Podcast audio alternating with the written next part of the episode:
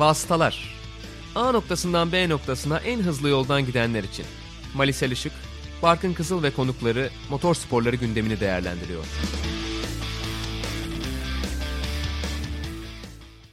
Sokrates Podcast'te Vasıtaların 62. bölümüne hoş geldiniz. Soçi'deki Rusya Grand Prix'sinin ardından sizlerle birlikteyiz 3. sezonumuzun 19. bölümünde. Ben Barkın Kızıl, Malis Elişik'le beraber inanılmaz bir yarışı konuşacağız. O yüzden de nereden başlayacağımız aslında önemli bir soru işareti ama sıralama turlarından başlarız diyoruz. Yani gerçekten çok uzun süre sonra çok farklı bir sıralama seansı oldu ve ilk kez çok uzun yılların ardından McLaren, Williams ve onlarla beraber de Ferrari ilk üç sırayı paylaştılar. Sıralama turlarında Mali biraz araştırdın sen de ben de baktım aslında. Birbirimizden haberimiz yokken ikimiz de bakmışız.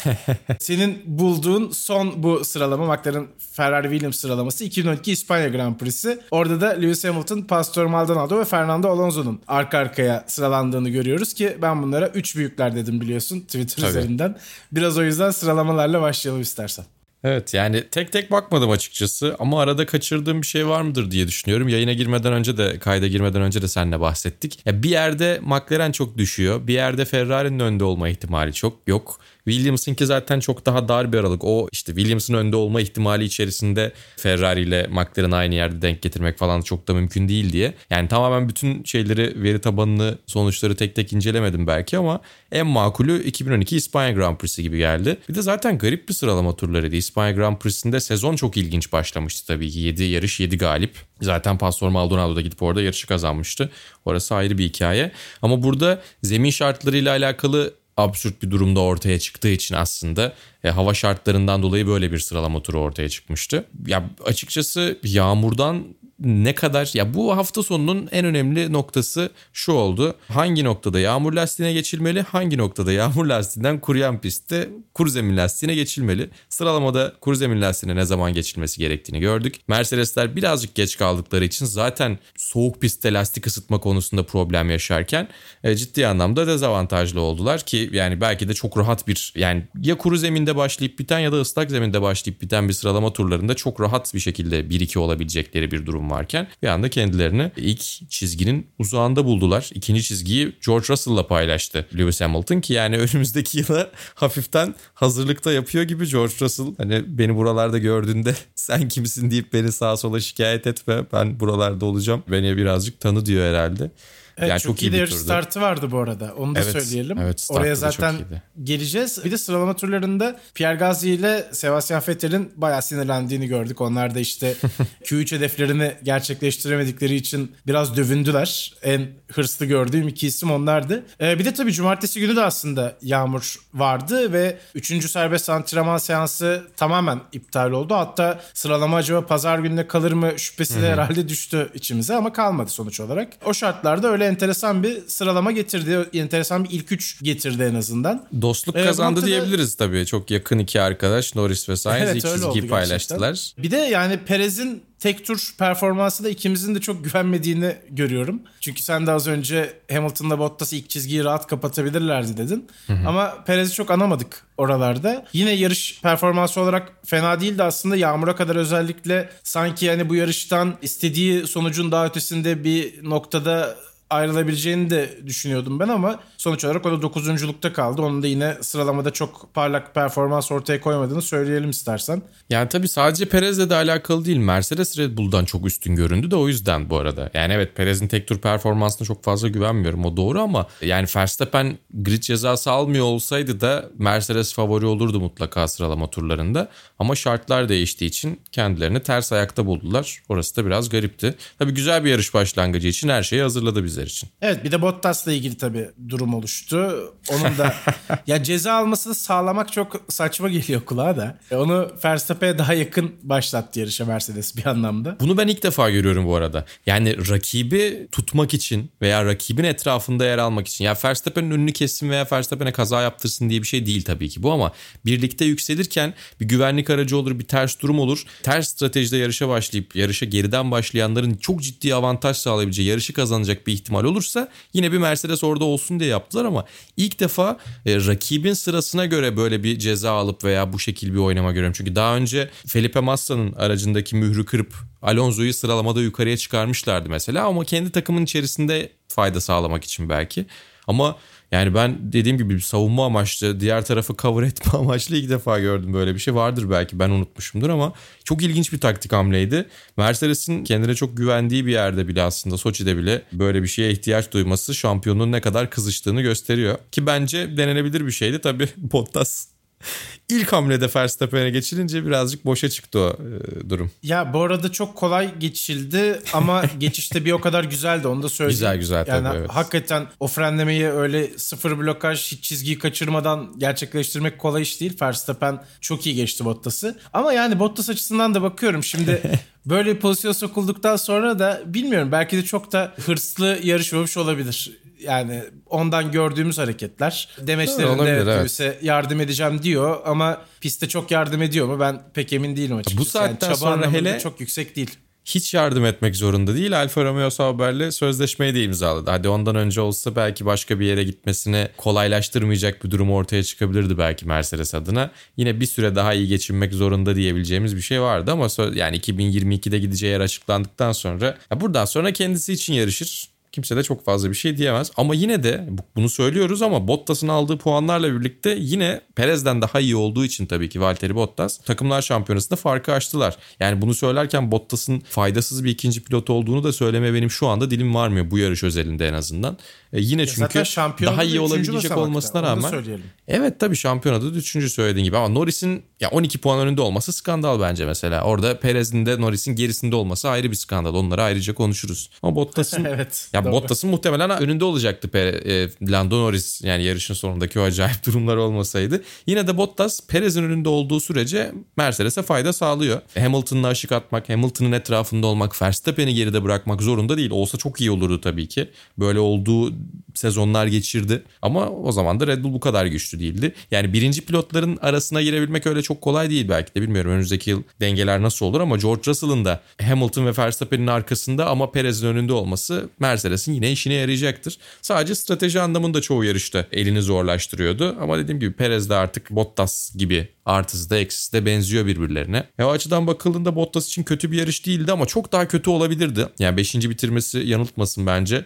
Gerçekten çok daha verimsiz bir yarış çıkabilirdi starttan itibaren. En azından Verstappen'le birlikte gidebilirdi diye düşünüyorum. Çünkü hız vardı gerçekten onlarda. Ama neyse sonrasında tatlıya bağlandı yani onlar adına. Evet bir de öyle bir son oldu ki sıralamaya baktığımız zaman hani tam olarak yarışta herkesin hak ettiği sonucu aldığını söylemek de çok kolay değil. Zaten hı hı. birazdan değiniriz. Yarış startıyla devam edelim istersen. Carlos Sainz'ın ikinci cepten başladığı yarışta yarışın hemen başında liderliğe yükseldiğini gördük ki Ferrari'de bir güncelleme getirdi aslında Rusya'ya. Belki hava şartları böyle olmasa daha da iyi gösterebilirlerdi bunu. Hı hı. Leclerc'e getirdiler. Sainz de Türkiye'de kullanacak güncel motoru. Evet, evet. Sadece 8 beygir demişler ama yani o sadece şey biraz dayanıklıktan dolayı şu anki haliyle 8 beygir. Sezonun sonuna doğru biraz daha açabilirler belki. Ya ben de şunu söyleyecektim Sainz'le alakalı. Norris'i geçtikten sonra bir fark yarattı. Acaba o da güncellemeyi almış olsaydı daha uzun süre Norris'in önünde kalabilir miydi? Bunu hmm. merak ediyorum. Bir de hani Olabilir, hani evet. Erman Yaşar'ın bir tabiri var.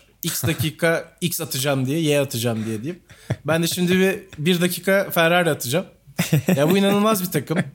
Şimdi öncelikle Sainz önde olduktan sonra bir tersiz konuşması geldi ekrana. İyi anda değil A... bu arada değil mi bu şey dediğin inanılmaz dediğin kötü anlamda inanmakta tabii, güçlük tabii çektiğim bir takım yani, anlamında diyorsun değil mi? Evet evet yani inanmanın zor olduğu bir takım. Bir tersiz konuşması yansıdı ekrana A planı artı 3 tur diye. Bu plan uygulanmaya başlandıktan sonra Lando Norris geldi. 2,5 saniyede fark yarattı Carlos Sainz'i geçip. Sonrasında Carlos Sainz'e dediler ki sen bu yarışta bizim hesaplamalarımıza göre 5. olabilirsin. yani o da dedi ki nasıl 5. olabilirim? Yani bundan daha iyisi nasıl olmaz? Onun dışında hatalı pit stop. Sol arka lastik iki kere hatalı ve işte zaman kaybettiren bir pit stop. Yani takım bir yerinden toparlasan öbür tarafından çıtır diyor. Bu inanılmaz bir performans. O yüzden onun altını çizmek istedim. Bir dakika Ferrari'mi attım. Tekrar yarış startıyla ilgili istersen biraz da sana bırakayım. Çünkü daha çok konuşurum yani ben. Hadi biraz Ferrari'den hakikaten bahsedelim. Ya ne olursa olsun o noktada ya 5. olsak iyi tarzında bir takım bir tersi mesajı. Yani ne akla hizmet. Tahmin ediyor olabilirsin böyle bir şey olacağını ama yine farklı bir şey söylersin. Birazcık yukarısını söylersin. Yani ne bileyim çok çok garipti hiç pilotları gaza getirme payını da bırakmıyorlar o tarz şeylerde. Bence pit duvarı ve pilot arasındaki iletişim konusunda çok iyi bir takım değil Ferrari ki zaten onu konuşacağız. Mercedes ile McLaren arasındaki fark zaten bu iletişim konusunda yarış galibiyetini getirdi Hamilton'a. Ama yarışın startında baktığımızda da Lewis Hamilton bir ara içeriden Norris'in arkasına kadar geliyor gibiydi. Ama çok zorlamamayı tercih etti. Çünkü yani orada Bottas'ın Macaristan'da yaptığını yapabilirdi. Açısı çok fazla yoktu. Tam sağa yanaşmış şekildeydi. Orada temkinli davranınca e, tabii ki Lewis Hamilton'ın temkinli davranmak zorunda olduğunu bilen etrafındakiler de bundan avantaj sağladılar. Çok kötü bir start aldı o yüzden Hamilton. Ne olursa olsun temkinlisin değilsin. Evet startın kaybedeni geriye oldu düştü. aslında Tabii, hatta. gerçekten yani çok öyle geri oldu. düştü. Ricardo'nun da gerisine düşmüştü zaten. Alonso enteresan bir start aldı. Pistin dışından gelip hem hiç kural ihlal etmeden hem de aslında çok da o karmaşadan etkilenmeden tekrar yerine dönen bir Alonso vardı. Yani şöyle virajı dönemeyeceğine çok çabuk ikna olmuş ve bunu avantaja çevirmeyi kafasında önceden planlamış Evet, gibiydi aynen. Alonso. Ya zaten biraz Alonso'dan da bahsedelim günün sonunda çünkü hani 6. bitirdi bu yarışı ama gerçekten Podyuma podyum gidiyordu. bulabilecek bir tempodaydı. Ocon'a göre çok hızlıydı. Bence Alpin o kadar hızlı değildi Rusya'da. Alonso çok hızlıydı. Çok. Onu söylemek istiyorum. Kendi yeteneğine dayanan bir performans. Yağmur hafif hafif atıştırsa böyle bir orta kararda devam etseydi Alonso muhtemelen podyuma çıkacaktı öyle görünüyor. Çünkü bahsettiği şey şu e, Alonso'nun e, diyor ki yani öndekiler yağmurda tutunamadı çok kolay döküldükleri için arkadakiler bir dakika biz bunun riskini alalım deyip ıslak zemin lastiklerine geçebildiler. Dolayısıyla tam zamanda da yağmur gelince onların kumarı tuttu. Aslında bence gidilebilecek bir zemin ve tutunma şartları vardı. Ama patır patır dökülünce öndekiler arka taraftakileri de risk deneyecek bir fırsat doğdu ve bu sayede aslında biraz da düşeş atmış oldular dedi. Yani Alonso 6. sırada bitirdi ama çok rahat bir şekilde podyuma gidebileceği bir tempodaydı. Yağmur çok ciddi anlamda etkisini arttırana kadar. Evet yani Yağmur zaten dönüm noktası ama oraya gelmeden önce istersen biraz da pit stopları konuşalım. Pit stop penceresinin başlamasından itibaren de çünkü ciddi sıralama değişiklikleri oldu. Yani burada tabii Lando Norris'i biraz övmek lazım. Perez'i biraz övmek lazım. Onlar çok iyi lastik korudular gerçekten. Çok, Çok, uzun evet. kaldılar pist üstünde. Leclerc için de belki hatta aynısını söyleyebiliriz ama o da çok kötü bitirdi yarışı. Hem işte yağmurun etkisiyle otomobili zaten tamamen kontrolünü kaybetti. Ya yapacak da çok bir şey yok bu arada eleştirmek için söylemiyorum ama Leclerc'in de bence 15.likten daha iyisini hak ettiği bir Kesinlikle. yarıştı bu. İlk 5'te yani bitirebilirdi gerçekten rahatlıkla. bazı üstteki isimlerin çok aşağılarda bazı çok aşağıdaki isimlerin de daha yukarılarda olması gerekiyordu. O anlamda zaten yağmurun etkisi oldu. Bir de pit stoplarla ilgili tabii Leclerc dedik, Perez dedik lastik koruyanlar arasında. Ama Ricardo'yu da buraya dahil edelim. Yani o lastik koruma performanslarına, o emeklere çok yazık olan pit stoplar da gördük bir yandan. Bu bahsettiğin 3 isim de yavaş pit stop yaşadı maalesef. Leclerc, Perez ve Ricardo. Ya evet hani pit stopları biraz yavaşlatalım daha güvenli hale gelsin derken herhalde tam olarak da bunu kastetmiyordu bence Formula 1 yönetimi. Ama 30 bence etkisi var. Çünkü lazım. Kas hafızasını birazcık oynattığın zaman hatalar yapılabiliyor diye düşünüyorum ben. Şu anda prosedürü çok uzun zamandır yaptıkları, her hafta sonu yüzlerce, sezon boyunca da binlerce kez yaptıkları prosedürü bir ufak şeyle değiştiriyorlar. Tamamen değişse sıfırdan da başlayabilirler. Bildikleri şeyi birazcık ucundan değiştirince, onu güncelleyince bu tarz hatalar daha fazla yer alıyor olabilir. Evet zaten ya kesin öyle bu arada bence. Ama yani şöyle söyleyeyim yarışa etki etme anlamında pit ekibinin zaten hani çok büyük payı var. Ama şimdi daha böyle e, kritik bir rol oynuyorlar gibi oldu. Hani daha fazla zaman kaybediyorsunuz bir hatada. İşte 2 saniyelerden belki 5-6 saniyelere çıktı hatayla kaybedilen süre payı. O yüzden onların da bence yarışa etkisini arttıran bir durum oldu enteresan şekilde. Belki hani pit stoplar hızlandı. İşte Red Bull'un rekoru herhalde bu sezon kalacak. Öyle gözüküyor. Daha ileriye gitmeyecek gibi duruyor. Ya bu prosedür Ama değişmediği gerçekten- sürece kalır zaten o rekor. Evet 1.88'e Tabii, tabii. artık fiziksel Yani- olarak da inemiyorlar zaten yani. Daha kritik bir rol oynadıkları ama kesin. Yani o yüzden Evet, de evet, pit katılıyorum. ekibine daha hani güvenen takımlar biraz daha avantajlı olacaklar. Daha doğrusu daha iyi iş çıkaran takımlar daha avantajlı olacaklar ki yani Red Bull'un biz hep pit stop performansından övgüyle bahsediyoruz. İşte bugün ki aynı gün kaydediyoruz. Onun da spoilerını vermiş oldum. Perez'le ilgili çok büyük sıkıntı yaşadılar. Yani kime olacağı da hiç belli olmuyor herhalde öyle diyebiliriz. E tabii yani çok güzel bir görsel görmüştüm. Burada podcast'te artık yani 60 bölümü geride bıraktıktan sonra 62. bölümde meme anlatır hale geldim. Ne yapacağız bilmiyorum. Çok kötü bir noktaya geldik ama Toto Wolff'ün pit stoplar hızlandırılsın demesiyle başlayan süreç Max Verstappen'in aracının Lewis Hamilton'ın tepesinde olduğu bir Monza ile sona erdi orada. Çünkü biliyorsun sol arka zannediyorum sol arka %100 emin değilim ama lastik elemanlarından bir tanesi konfirmasyon onay tuşuna basmadığı için lastik tabancasındaki o kadar geride pit stopu tamamladı Verstappen ve sonrasında Hamilton'la kafa kafaya denk geldiler. İlginç bir kelebek etkisiydi o da gerçekten. Yani belki de Toto Wolff'un bu çabaları olmasaydı Monza'da o kazayı görmeyecektik. Böyle baktığında da çok ilginç. Yani sezona o pit stoplar çoktan etki etti zaten. Böyle dolaylı yollardan da direkt olarak da. Ve senin de söylediğin gibi bence de artık çok daha kritik etkiler yapıyorlar. Çünkü çok kısa aralıklar var. Yani geri döndüğünde trafiğe dönebilme ihtimalim var. Onun dışında ya bu hep olan bir şey ama bu sezon daha sıklıkla görüyoruz diye düşünüyorum. E, ufak farklarla birlikte e, sıraların değiştiği, her şeyin böyle çok pit stoplardaki o bir saniyenin, yarım saniyenin dahi e, bir sıra ön, bir sıra arka ve yarışın temposuna baktığın zaman da arkada kaybedilen saniyelere döndüğünü çok gördük. O yüzden bu sezon belki bana öyle geliyordur, belki bize öyle geliyordur ama sanki bana da öyle geliyor. Senin söylediğine katılıyorum yani çok daha fazla etki ediyor gibi. Evet zaten yani aslında yarışın sonunda da pit stoplar etkili oldu. İstersen Orada pit duvarı da var ama ya. Ya tabii tabii. Pit stop tercihleri diyelim. Hı hı. Pit stop performanslarından öte. Hani bu defa pit ekibine değil pit duvarı ekibine düşen bir durum. Ama tam olarak da onlarda bitmedi aslında iş. Pilotlarda bitti biraz. Çünkü Lewis Hamilton'ı pit stop için çağırdıkları zaman Hamilton o tur gelmeyi tercih etmedi. Bir sonraki turda pit stop'a geldi ve herhalde alabileceğinin maksimumunu aldı. Yani burada tecrübe bence anahtar kelime olabilir. Lewis Hamilton çok iyi süzdü bana sorarsan. Yağmurun ne kadar düştüğünü, aracın ne kadar daha zaman kaybetmeden performans verebileceğini ve aslında biraz da Norris'in ne yapacağını görme şansı da yarattı diye düşünüyorum kendilerine.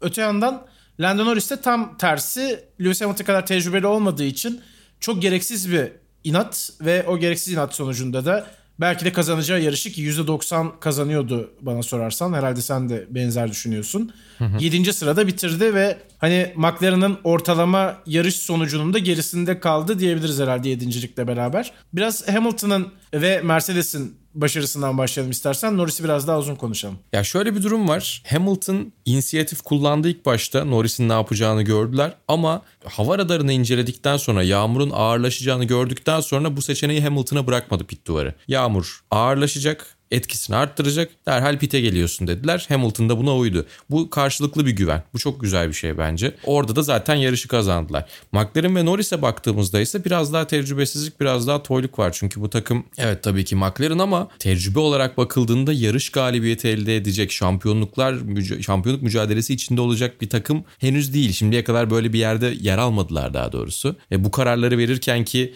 güven mekanizması da çok daha yeni oluşuyor belki. O yüzden Lando Norris'e verilen bilgi, Lando Norris'e e, aktardıkları bilgi Yağmur'un az bir şekilde atıştırarak devam edeceğiydi. Daha sonra o bilgi üzerinden Lando Norris'e yani Lando Norris'in üstüne daha yeni bir bilgi vermeden e, ona onu güncellemeden bilgi anlamında orta daha doğrusu orta değil intermediate lastiklere ıslak zemin lastiklerine geçiş konusunda ne düşünüyorsun diye sordular. Şimdi bunu söylemek yerine yağmur artacak intermediate'a geçiyoruz onaylıyor musun denilebilirdi. Daha net daha çok fazla ne derler tereddüte mahal bırakmayan bir yaklaşımla Norris'i pite alabilirlerdi. Ha şöyle bir durum var tabii ki %90 %90'a o yüzden katılıyorum. %90 Norris yarışı kazanırdı diye. Islak zemin lastiklerine geçtikten sonra Hamilton çok daha iyi olup Norris'i geçebilirdi ama en kötü ihtimalle ikinci olurlardı. Çünkü 30 küsür saniye arkadaydı. 40 saniye yakın bir fark vardı. Üçüncü Sainz'la. O yüzden de aslında geç pite gelecek lüksü vardı. Hem Norris'in hem de Lewis Hamilton'ın. Çünkü neredeyse bir pit stopluk vakitleri oldukları için olduğu için her şey yapabilecek esnekliğe sahiplerdi. O yüzden biraz beklemeyi tercih ettiler. E, bekleyerek gördüler. Ufak tefek hatalar da başladı. E, sonra yağmur etkisini arttırıyordu. O da görüldü görüldü. Hamilton pite geldikten sonra bile 1,5-2 tur içerisinde pite gelse yine podyumda kalabilirdi Norris. Çok uzun süre inat etti. Yani bir yerden sonra zararın neresinden dönersek kardır demesi gerekiyordu bence.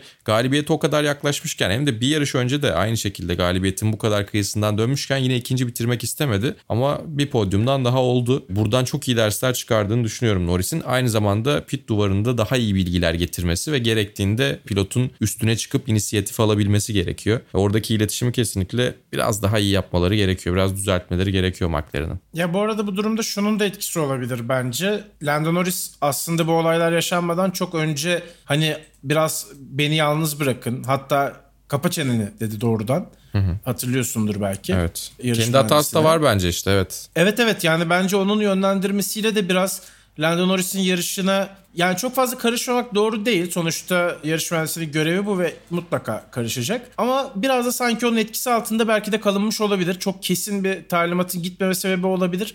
Ama yani bence zaten talimat gitse bile Lando Norris gelmeyecekti. Çünkü çok inandı şartların o kadar ağırlaşmayacağına. İşte Hamilton'ın pit stop yapması haberi gittikten sonra da bize ne şeklinde dönüş yaptı takımına. Hı hı. Ve işte Hamilton'ın da pit stopla beraber kaybedeceği zamanla beraber işte aşağı yukarı 25-30 saniye fark olacağını düşündü ve hani 3 turda ya da 4 turda ne kadarsa artık o farkın kapanmayacağını düşünmüş olsa gerek ama yani otomobili piste tutmak mümkün değil. O hale geldi Yağmur zaten. Bunu kestirebilecek olan taraf McLaren'ın pit duvarı. McLaren'ın garajı işte artık kim derseniz yarış mühendisleri öyle söyleyelim. Lando Norris değil ve yani ne olursa olsun bence bu kadar dik başlılık yapması da çok normal bir aksiyon değildi ki aslında hani biz hep söylüyoruz önde giden sürücünün biraz daha dezavantajı var işte stratejik hamleleri yapmak konusunda. Hı hı. Çünkü arkadan takip eden rakibe göre pozisyon alıp ona göre kararlar çıkartabiliyor. Ama Lando Norris için durum böyle de değildi. McLaren pit ekibinin, düzeltiyorum Mercedes pit ekibinin önceden hazırlandığını gördüler. O noktada Mercedes'in McLaren'ı bir şekilde hani kandırması, pit görevlerini çıkartıp sonrasında Hamilton'ı almaması gibi bir durum da çok mantıklı gözükmüyordu hava radarına baktığımız zaman. Hı hı. Dolayısıyla bence ne olursa olsun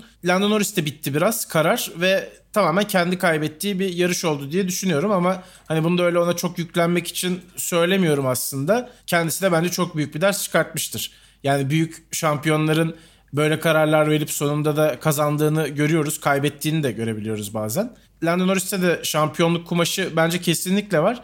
Ama biraz erken oldu sanki böyle bir karar alıp kendisi uygulaması için. Ya evet ama bu tarz şeyler yani işte bir kısmı suçun pit duvarında bir kısmı Lando Norris'te. Sen de söyledin işte büyük şampiyonlar buradan bir şeyler öğreniyorlar diye. İşte bugün Formula 1'deki 100. yarışını kazanan adam 2007'de neredeyse artık kanvası görünen artık o içindeki parçaları ortaya çıkan lastikle pistte kalmaya devam ettiği için çaylak sezonda şampiyonluğu kaçırmıştı. O çok büyük bir saçma durumdu. Hem takım adına, pit duvarı adına hem Lewis Hamilton adına bu kararı çok daha önceden vermeleri gerekiyordu belki.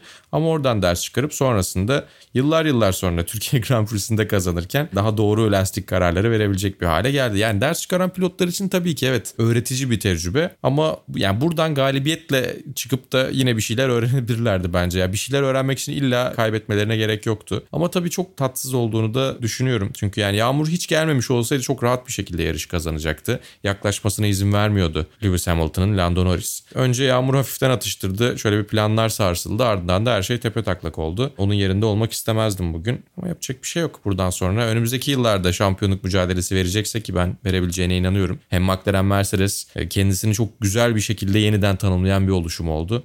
Hem de gayet yetenekli iki pilotları var. Hem de Ricardo kendini bulmuşken özellikle Monza'daki galibiyetle birlikte mutlaka şampiyonluk mücadelesi vereceklerdir. O zaman buradan öğrendikleri hem takımın hem de pilotların işine yarayacak. O zaman biraz günün kazananlarına geçelim. Hamilton kariyerinin 100. galibiyetini aldı. Formula 1 tarihinde en çok zafer alan isim zaten kendisi. O rekorun çıtasını biraz daha yukarılara çekmeye devam ediyor. Lewis Hamilton'la ilgili zaten konuşmuş olduk biraz. İşte Mercedes'in doğru işlettiği planlar. Hamilton'ın yine hatası yakın sürüşü ki o da biraz aslında dedikoduların göbeğinde bulmuştu kendisini. Pit duvarına yaptığı temas sonrası da sıralama turlarında acaba baskıyı mı hissediyor diye ki ben çok katılmıyorum buna aslında. Yani hani 100 kere 1000 kere pit stop yapan bir sürücü ve hani pite girerken... Bu sezon bir şey var ama Hamilton'da. Ama pite girerken o baskıyı hissettiğini ben sanmıyorum. Yani pis üstünde rakibi gelirken özellikle Verstappen gelirken ya da o Verstappen'e doğru gelirken belki bunları düşünüyor olabilir ama... Doğru yani sıralama hani turlarında pit, pit girişinde baskıdan olmaz o evet, doğru haklısın. O sadece çok bir sanmıyorum. Hata bir basit hata yaptığını düşünüyorum. Onun dışında bence Hamilton'ın gerçekten güzel geçirdiği bir hafta sonu oldu ama esas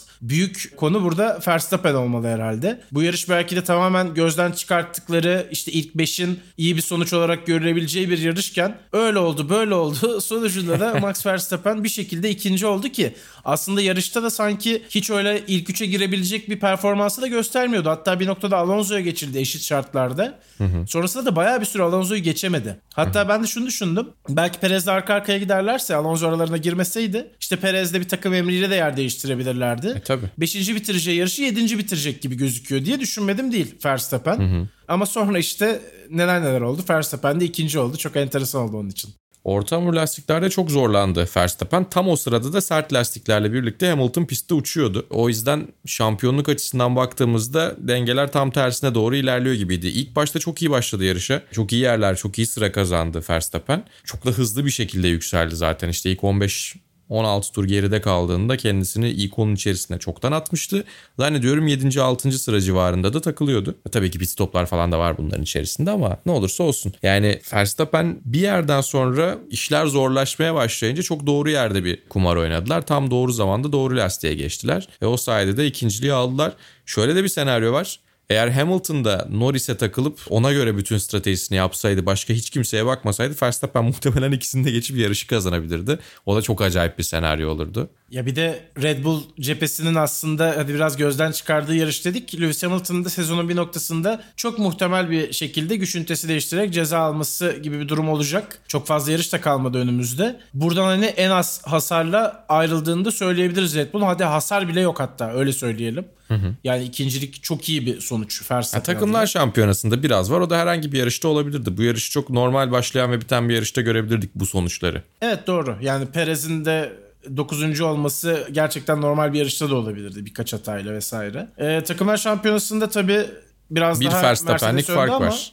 33 puan. Evet öyle aynen öyle. Hamilton'la Verstappen arasında da sadece 2 puan var. Soçi'nin ardından onu da bir kez daha hatırlatalım. Ya sezon yarım İnanılmaz puanla mı bitecek? Oraya sezon. doğru gidiyoruz sanki. Yarım Buçuklu puanla puanlar bitebilir. da verildi ya. 1984'ten beri ilk defa yarım puanla biten bir sezon olursa hakikaten çok acayip olur. Ya gerçi yarım puanla bitmesi için bir yarım puanlık yarış daha lazım Mali. Onu da söyleyelim çünkü 246.5'a 244.5. Ha gerçi çünkü evet ikisi de yarımşar puan aldılar. Buçuku da yumuşatmadım bu arada. Doğru. 246. Olsun boş ver. Ben aritmetik bilimiyle çok ters düştüğüm için kimse senin telaffuzuna takılmamıştır orada. E, Doğru her söylüyorsun. perişan olduk. Çünkü hem Hamilton hem de Verstappen yarımşar puan almışlardı. Dolayısıyla olmaz evet. Öyle. Olsun bir puana da razıyız. Yani yakın bitsin O zaman geçiyorum son Diğerlerine konuşalım biraz. Hı hı. İlk olarak istersen Vettel'le Stroll'den çok kısa bahsedelim. Stroll çok iyi bir yarış geçiriyordu bence. Yağmura kadar evet. diyelim ya da yarışın ikinci yarısına kadar. Gayet iyi gidiyordu Lance Stroll. Startta Ve çok iyiydi. Vettel'den de çok öndeydi. Evet aynen öyle. Farklı çok yerindeydi. Sonra bu ikilinin bir temas ettiğini gördük. Vettel'in de yani başına gerçekten garip şeyler gelmeye devam ediyor herhalde Aston Martin cephesinde. Evet yani yine ucuz kurtulmuşlar. Aynı zamanda bir de yarışın bir noktasında Leclerc'le birlikte harika bir şekilde yan yana gittikleri bir sekans var. Onu da sosyal medyada denk gelirseniz bulabilirsiniz. F1 TV'den görüntü, araçüstü görüntüyü alıp Leclerc'in araçüstü görüntüsünden paylaşmışlar. Ya yine güzel bir yarış çıkardı Vettel. Özellikle Alonso ile birlikte hatta biraz da Verstappen herkesin hata yaptığı, zeminin işte tutuşunun çok azaldığı, yağmurun ilk geldiği zamanlarda biraz tecrübelerini ortaya koydular. Güzel işler çıkardılar. Ama yani sonuç olarak baktığımızda hem Stroll'ün hem de Vettel'in puansız olması bu yarışı onlar adına kötü kılıyor ama bu yani 11. ve 12. sırada bitirecek kadar kötü bir yarış çıkarmamışlardı. Yine senin söylediğine geliyoruz. Kesinlikle. Dilersen Aston Martin'in ardından Alfa Romeo ile devam edelim. Sonra da Williams konuşalım. Daha doğrusu Russell'ı konuşalım. Çünkü onu da biraz uzun konuşabiliriz. Biraz cumartesi gününden de alıp bakabiliriz tekrar Russell'a. Raikkonen 8. oldu. Covid arası dönüşü diyelim. Biraz onun da röportajları hafta içinde çıkmıştı. İşte yarışların startını izledim. Hepsini de izlemedim diye çok kendi tarzında açıklamalar da yapmıştı Raikkonen. Bu yarışta yani hiç Raikkonen'i görmedik, duymadık. Raikkonen 8. oldu ve Alfa Romeo'nun ender puanlarından bir tanesini aslında getirdi 8.likle beraber. Erken geçenlerden biriydi o da ıslak zemin lastiklerine. 47. turda geçmişti. Belki daha erken bile o kumarı oynayabilirlerdi gibi geliyor bana yani. ilk yağmur damlası düştükten sonra çünkü diyoruz ya hep kumar oynaması lazım onların risk alması lazım evet. diye. Belki çok daha erken geçmiş olsaydı avantaj da olabilirdi olabilirdi, dezavantajlı olabilirdi. Deneyebilirlerdi diye düşünüyorum. Yani çünkü bu tarz çılgın yarışlar artık çok fazla gelmeyecek diye düşünüyorum. Çok az yarış kaldı. Umarım hepsi birbirinden tahmin edilemez yarışlar olur ama yani fırsatlar da azalıyor. Ama herhalde onlar da Williams'a yetişme işini birazcık e, saldılar. Yani zaten çok kolay gözükmüyor. 23'e 7 orada puan durumu. Haas 0 tabii. Bu arada Mazepin'de 20 sürücülü gridin 21. basamağında bu tatlı bilgi de buraya Evet vereyim. araya Kubica girdiği için Kubica pilotlar şampiyonasında. O da enteresan. Yani Haas'ın bu sezon puan çıkartması gerçekten çok zor gözüküyor. Mucizelere bağlı gözüküyor. O yüzden senin de dediğin gibi işte az önce Alfa Romeo'nun daha fazla risk alması gerekiyordu. Bence geç bile kaldılar zaten o riskleri almak konusunda. Ama Williams biraz uzaklaştı. 16 puana çıktı fark. Zaten George Russell'ın bu yarıştan da puan alması en azından nasıl diyeyim Alfa Romeo'nun 8.liğinin biraz daha belki kıymetli hale gelmesini sağlamıştır. Çünkü Williams'ın puan aldığı her yarıştan onların da puan almaya ihtiyacı var şu Ve anda. daha fazla puan aldılar tabii ki. Yani 8. olduğu evet, için daha fazla puan aldılar. daha fazla puan aldı. Russell da 5 yarışın 4'ünde puan almaya devam ediyor. Çok ilginç bir istikrar tutturdular. Yani pistten piste çok değişiyordu. Evet tabii ki yine şartlar rol oynadı ama cumartesi günü de yani bir problem olduğunda böyle bir arkadaki takımlardan birinin fark yaratabileceği bir şey ortaya çıktığında Williams ve Russell hemen orada.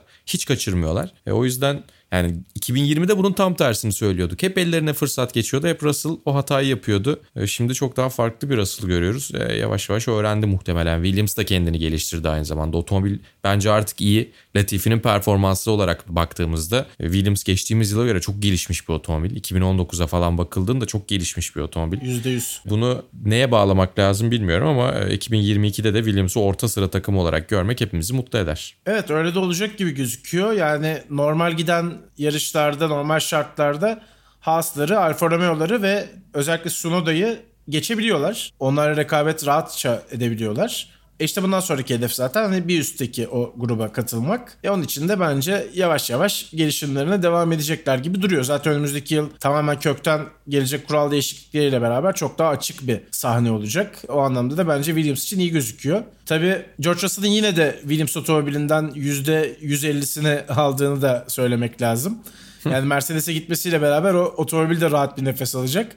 Biraz daha sakin kullanabilir belki Alex Albon. Bakalım nasıl olacak orada da durum.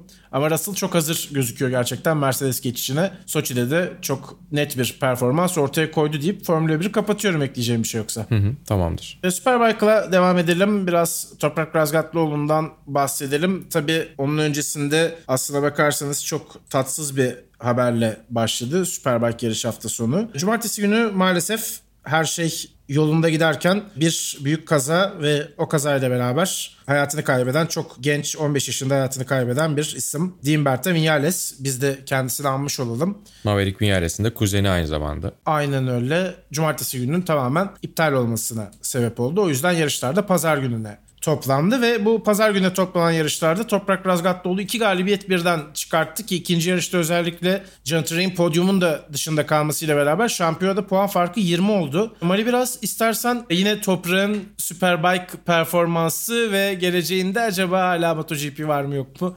Yine ondan bahsedelim. Yani konu dönüp dolaşıp buraya geliyor. Sezonun 10. galibiyetini elde etti ve yani gümbür gümbür şampiyonluğa gidiyor. Jonathan Ray gibi gerçekten çok mental anlamda kuvvetli bir sürücüye ciddi hatalar yaptırıyor ki yani Alvaro Bautista 13'te 13 ile başladığında o yarışların neredeyse tamamını ikinci sırada bitirip bizim de zamanımız gelecek deyip ardından çok ciddi bir farkla sezon sonu şampiyon olan bir Jonathan Ray'den bahsediyoruz. Ve Toprak şu anda e, Jonathan Ray'i köşeye kıstırmış durumda. O Jonathan Ray'i bir köşeye kıstırmış durumda. Müthiş bence izlemesi de çok keyifli. Yani muhtemelen şampiyonluğa gidecek sözleşmesini görmek lazım. Yani şampiyon olduktan sonra direkt olarak MotoGP'ye gidebiliyor mu? Ama şöyle bir durum var. MotoGP'ye herhangi bir takıma gitmek istiyor olsa zaten Petronas Yamaha ile şimdi adı değişecek RNF Yamaha olacak. Onunla anlaşırdı. Ama o fabrika Yamaha'sı istiyor. Direkt olarak şampiyonluğa oynayabileceği bir motosiklet istiyor. Onun için de 2 yıllık anlaşmasını devam ettirecek. Muhtemelen Franco Morbidelli'nin 2 senelik anlaşması var şimdi 2023 sonuna kadar. Oradan sonra belki bakabilirler. O arada belki birkaç kez Superbike Dünya Şampiyonu olan bir toprak daha güçlü bir şekilde de geçiyor olabilir. O yüzden şu an işler onların planlarına göre gidiyor gibi görünüyor. E, sezon zaten harika gidiyor. Toprak müthiş bir iş yapıyor. Ve bunu yaparken çok da spektaküler yarışıyor. Yani sürüş stili de çok dikkat çekiyor. Yarış sonrası kutlamaları da çok dikkat çekiyor. Ciddi bir seyirci kitlesini bütün dünyada motosiklet severler içerisinde, motor sporları severler içerisinde arkasına topluyor. E, o anlamda da bence Toprak gerçekten bir yıldız ve onu görmek tabii ki bizi sevindiriyor. Biraz ben bugün yarışı da anlatırken Toprakları'yı Christopher Nolan'ın Batman'e Joker'ine benzettim. Toprak özellikle öne geçtikten sonra yani hareket edemeyen bir cisim haline geliyor. Öyle bir savunması var ki ya John de durdurulamaz bir kuvvet gibi. Gerçekten çok oturuyor bence benzetme. Ama sonuç olarak gerçekten de toprağın önde kaldığını ve Train'de garip bir şekilde hatalar zinciri halinde yani yanlışları arka arkaya sıralayabildiğini görüyoruz. O anlamda çok enteresan oldu. Train hani aklına en net bir şekilde girebilen rakibi Toprak oldu herhalde. Son 3 sezonda Bautista Redding ile savaştı önce. Bu sene Toprak'la çok ciddi savaşıyor ki Toprak hep oralardaydı aslında ama işte bu sezonki kadar kuvvetli hiçbir zaman değildi. Bu arada yani Yamaha tercihinin de Toprak için çok iyi çalıştığını söylemek lazım. Evet. Biraz soru işaretleri de olmuştu ama artık tabii bunu yani kabul etmek lazım. Çok net bir şekilde gözüküyor. Doğru karar. O anlamda da çok doğru bir karar verilmiş gerçekten. Toprağı da tekrar tebrik edelim. İki galibiyetle bu hafta sonunu kapattı. Şampiyonda son 3 haftaya girerken çok net bir şekilde 20 puanlık bir avantajla yoluna devam ediyor ki kazanmaya da bence devam edecek. Yani ikincilikte oturup bu puan farkının verdiği konforu kullanacağını ben hiç zannetmiyorum. Toprağın çok konforlu çok... da değil yani. Bir yarış dışı kalırsan bir galibiyetle e, tabii, fark kapanıyor 5 puanda geriye düşüyorsun. Ama yani toprağın yarış karakteri olarak da ben hani öyle bir yarışçı olduğunu çok düşünmüyorum. Bence kazanma Hı-hı. hedefini sürdürecektir. Evet doğru kazanabilecekse kazanmaya çalışır. Doğru. Kenan Sofuoğlu bu arada Süper Sport'ta antrenman seansına çıktı. O da enteresan gelişmelerinden bir tanesiydi hafta sonunun. Süper Sport demişken de Can Öncü'nün altıncılığı var. E, o da şampiyonada ilk 10 içinde kalmak için mücadeleye devam ediyor. Sevgili Can Öncü fena bir hafta sonu geçirmedi gerçekten. Bahattin Sofoğlu ise çok iyi bir hafta sonu geçirdi. Bir üçüncülük, bir galibiyet. Ee, bu şekilde iki tekeri noktalayayım istersen. Dört tekerde de biraz sana bırakayım. Yine Ayhancan Tenford'la çekişti Monza'da. Evet ya Ayhancan zaten bu hafta sonu aşırı yoğun programını Twitter üzerinden paylaşmıştı. Ee, Sanal Le Mans'da da e, bir iki stint attı. Bir taraftan da Porsche Carrera Cup Almanya'nın Monza ayağında yarıştı. İlk yarışı kazandı. ikinci yarışta da ikinci bitirdi ki Larry Tenford'u uzun süre arkasında tuttu. Çok hızlıydı Larry ondan. E, ona rağmen bir süre iyi savunma yaptı. Sonrasında geçiş olduktan sonra tabii arkasına dahi takılamadı. Ama önemli puanlar topladı. Şampiyonada ikinci. Larry Tenford da şampiyonu lideri. Ve Ayhancan e, Porsche Carrera Cup Almanya'da 10 yarıştır podyuma çıkıyor. Yani biraz daha şanslı ve uzun bir Süper Cup sezonunda neler yapabileceğini biraz Carrera Cup Almanya'da gösteriyor. Öyle baktığımızda. Bence gayet iyi. Yani kariyerinde de zirvesinde şu anda. Çok da iyi yarışlar çıkarıyor. Her yarışta ne kadar geliştiğini de dışarıdan bakarak dahi görebiliyorsunuz. Onu da izlemek keyifli. Evet bir de yani öyle şanssızlıklar oldu ki bu sene Süper Cup'ta. Biraz da belki olgunlaşma sezonu oldu onun için. Tecrübe Hı-hı. sezonu oldu. E zaten hep bence yaşının çok daha ötesinde olgunluğa sahip bir isimdi Ayancan. E böyle tecrübelerde kendisine tabii o işte ne bileyim nasıl söyleyeyim daha doğrusu yarış karakterinde sağlam durması için hani köşe taşları oluşturmaya devam ediyor Hı-hı. diyebiliriz herhalde. O da iyi sonuçları almaya devam ediyor gerçekten. Cem Bölükbaşı da yine Monza'daydı Euro Formula Open'da. O da 3 podyum çıkarttı. Bir üçüncülük, iki ikincilik. Gerçekten onun da simülasyondan yola geçiş sürecindeki tam gaz performansı devam ediyor. Bütün yarışçılarımızı bu genç nesli tekrar tebrik ederek yavaş yavaş bölümü kapatalım istersen Mali.